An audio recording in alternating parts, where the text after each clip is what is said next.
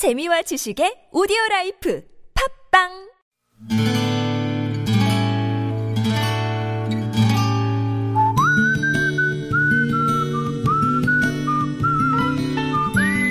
여러분 기억 속에서 여전히 반짝거리는 한 사람, 그 사람과의 추억을 떠올려 보는 시간, 당신이라는 참 좋은 사람. 오늘은 경기도 파주시 목동동에 사시는 장미애 씨의 참 좋은 사람을 만나봅니다.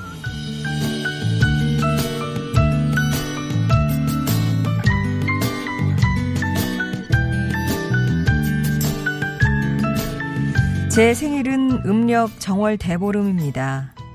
60을 바라보는 나이에 생일이 뭐 그렇게 큰 의미가 있는 건 아니지만 그래도 날이 날이니만큼 여기저기서 잊지 않고 축하한다는 전화, 문자들을 보내줄 때면 어린 날, 생일보다 앞섰던 정월 대보름이 야속했던 기억쯤은 아련한 추억으로 남습니다.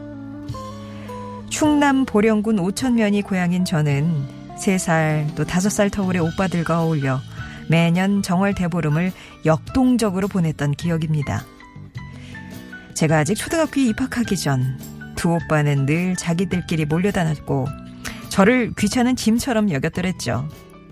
그런 오빠들이 그나마 저를 끼워두던 때도 제 생일과 겹치는 정월 대보름이었습니다.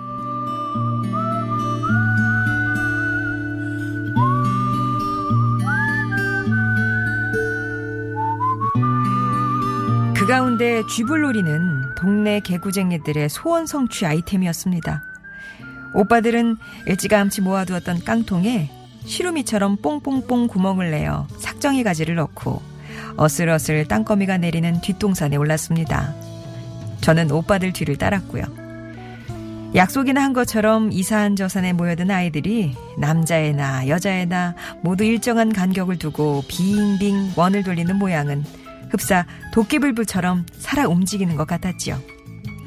그리고 그날 밤 잠을 자면 검은 눈썹이 곰뱅이처럼 휘어진다는 말에도 눈꺼풀을 이기지 못하던 제 눈썹에 치약을 바르고 나서야 잠이 들었던 영원한 나의 앙숙 둘째 오빠 장영남 씨. 저는 당신이라는 참 좋은 사람 덕분에 여전히 마음속에 어린아이 하나를 품고 살고 있습니다.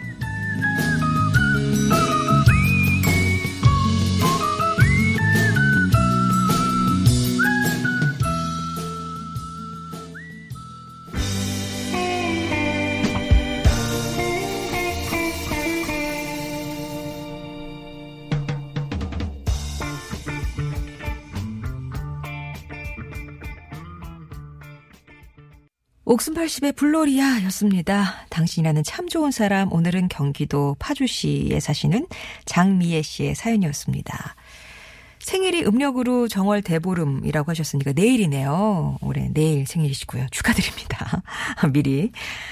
아, 그때 생각하면 지금은 왜 그랬을까 싶지만 너무 내 생일이 정월 대보름이라는 그 명절에 확 가려져 있으니까요. 나를 다시 낳아달라며 엄마한테 생떼를 쓰신 적도 있으시대요.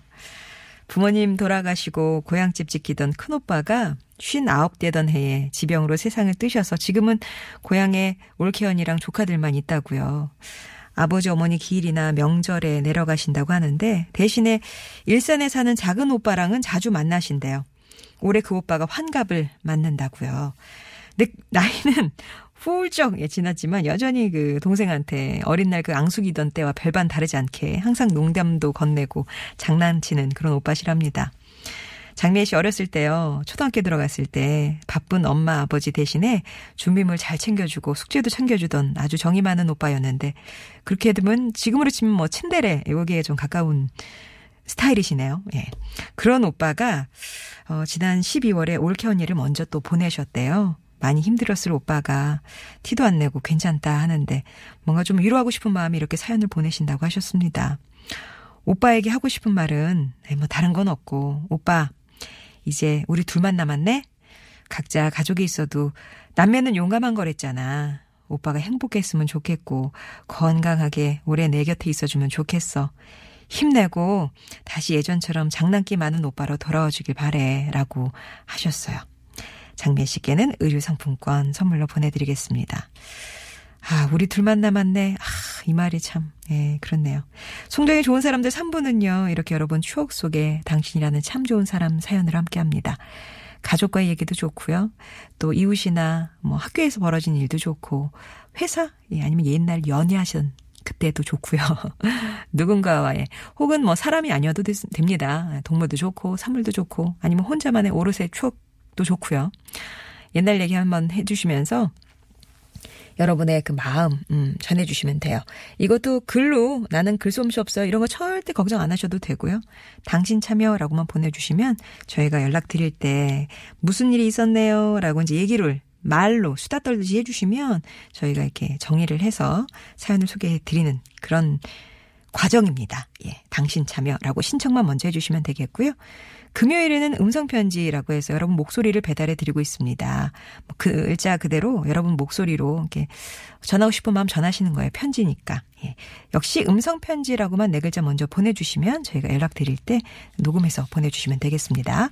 TBS 앱이나 어, 50원의 1호 문자 메시지 우물정 0951번 또 무료 모바일 메신저 카카오톡 이용하셔서 일단 참여 의사만 밝혀주시면 됩니다.